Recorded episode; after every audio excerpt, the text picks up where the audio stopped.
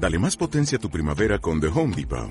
Obtén una potencia similar a la de la gasolina para podar, recortar y soplar con el sistema OnePlus de 18 voltios de Ryobi desde solo $89. Potencia para podar un tercio de un acre con una carga.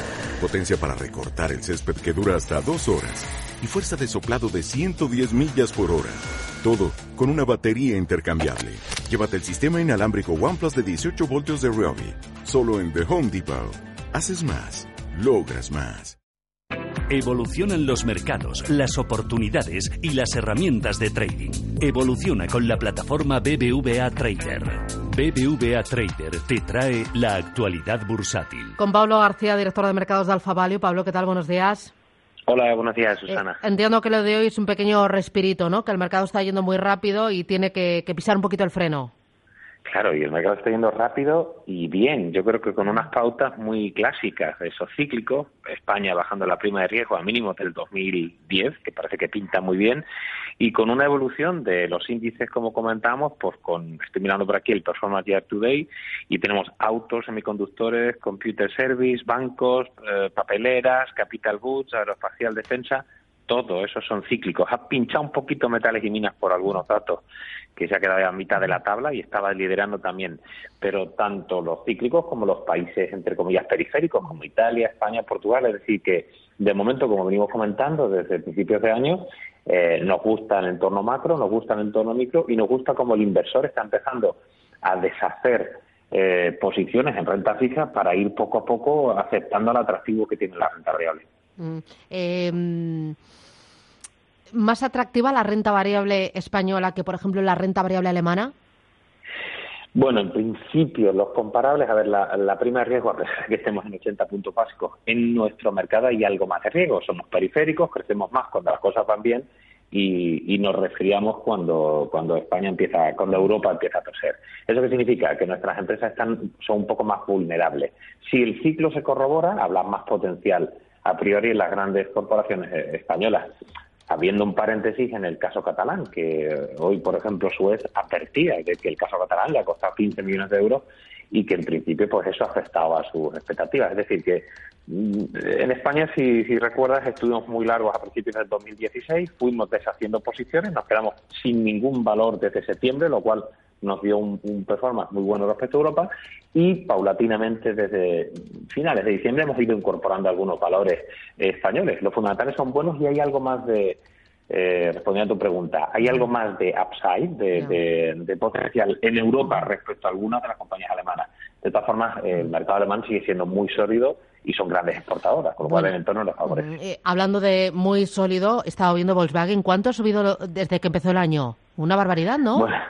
Bueno, el sector autos es el más potente de todos, pero dentro del sector de autos europeo ni siquiera es Volkswagen. Con mucha diferencia es Fiat Chrysler, que estará en el torno al 28-30% solo en estos veintitantos días, que ni siquiera son tantos de mercado. A ver, las cifras del sector auto han sido extraordinarias, mes tras mes. Y es verdad que en Alfa Value hemos estado largo de cíclicos, pero hemos apostado más por aerolíneas, que también han ido muy bien, más que autos dentro del consumo cíclico, y también por esos cíclicos pesados. Estamos empezando a ver bienes de capital que está apuntándose al carro. Pero el caso de los autos es extraordinario, y es verdad que habíamos sido positivos, pero no tanto, ¿eh? No esperábamos este tirón tan sumamente fuerte. Pero es lo que hemos comentado en las últimas semanas. El mercado está posicionándose más por el lado del momentum. Nosotros adoptamos un modelo value and momentum. Las valoraciones son los fundamentales de nosotros, de los analistas. Y el momentum es el mercado. ¿Qué está pidiendo el mercado? El mercado pide más madera, pide ciclo, y es lo que estamos viendo. Por eso las valoraciones de los autos empiezan a ser algo más menos atractivas que hace 6 meses cuando empezamos a tomar alguna posición. Hoy en Europa vamos a estar pendientes de las perspectivas que va a presentar el presidente de L'Oréal. ¿A ti te gusta L'Oréal? Bueno, no gusta, pero sí es uno de los sectores que empieza a tener algo más de riesgo de altura. L'Oréal en los últimos resultados prácticamente quedaron en línea con lo previsto. Es verdad que lo ha hecho especialmente bien, pero el mass market sigue pesándole. La parte de lujo dentro de las marcas de L'Oréal, como Elena Rubinstein, etcétera, sí que están funcionando muy, muy bien.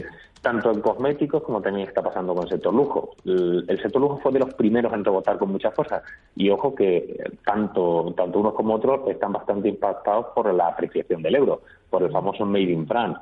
Si produzco en Francia y vendo fuera de la Unión Europea, ahí es donde llegan los problemas, cuando hay un hedgeado natural, porque produzco fuera, también me beneficio de los ahorros de costes que provocan que tenga una moneda apreciada. No es un mal sector, la dinámica de ventas está siendo extraordinaria, la verdad, sea dicha, pero quizá hay otros sectores que han presentado más potencial, por eso adoptábamos más los cíclicos, como comentábamos, pesados. Hoy adentro de la bolsa española me interesa Cellnex. Hemos conocido que estudia comprar activos de Altice en Portugal. ¿Te gusta Cellnex? Nos gusta, lo que ocurre es que quizás dentro de la parte de telecomunicaciones es de lo más saludable porque, bueno, a ver, no nos liemos, el saludable es el sector de telecomunicaciones, lo que pasa es que no tiene ese momentum que decíamos y el inversor no está mirando ni utilities, ni telecoms, ni farmas, ni nada. Eso no significa que las compañías no sean sólidas, sino simplemente el inversor piensa que no va a haber mucho más potencial.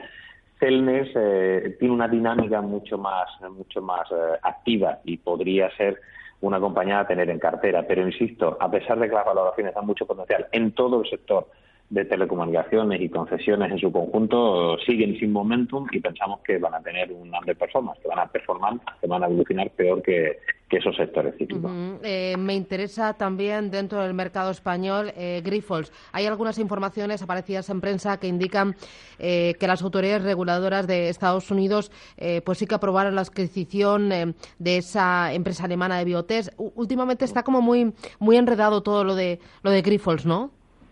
Sí, además los cambios normativos en Estados Unidos, los requisitos reglamentarios que exige tanto la FDA como todos los reguladores en Estados Unidos están siendo extraordinarios. Y los cambios normativos, aparte de la reforma fiscal en Estados Unidos, que además también hemos tenido hasta ese arancel que se han puesto a la fabricación de lavadoras o a la importación, a los paneles solares. La verdad que con Trump hay que estar bien atentos porque puede haber cambios de la noche al día.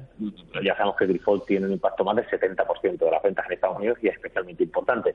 Lo tenemos en un neutral, el momentum no ha sido del todo malo, pero es cierto que hablamos de otro de los sectores que decíamos que no tienen momentum, como es el sector farma. Estamos más pendientes de otros sectores y de otras compañías. Y para terminar, Pablo, Iberdrola, lo cuenta el diario Expansión, estaría preparada para salir de compras. ¿Cómo lo ves? Bueno, Sánchez Galán es uno de los empresarios más activos y más potentes y más claro cuando habla. Si lo dice el señor Sánchez Galán es porque va a salir de compra. A ver, la política de no da comprar, puntada sin hilo, ¿no? No es inocente. Ah, no, por supuesto. Además, le digo es porque ya tiene algo cerrado, seguro. Estoy convencido, por eso. Cuando le decía a los animales, a ver, ¿qué me estáis haciendo con sin en camisa? Que no me lo estáis explicando bien. Es bastante sí, claro. Pero la política de adquisiciones de M&A que ha hecho Iberdrola ha sido, en principio no fue tan bien entendida, pero ha sido extraordinaria, tanto en Estados Unidos como en Reino Unido. Ha sido claramente la compañía, la utility, la eléctrica alemana, que ha salido vencedora. Desgraciadamente la denostada Endesa, que cayó en manos italianas, y toda la lucha con el señor Bernotat, de EON, etcétera. Yo creo que ha puesto a Iberdrola en el top de las utilities y como compradora, algo que a veces a los inversores no les gusta, pero confiamos en el buen hacer y en el buen track record que ha tenido Iberdrola en su política de compra. Muy bien. Pablo, gracias. Un placer. Que tengas buen día. Chao.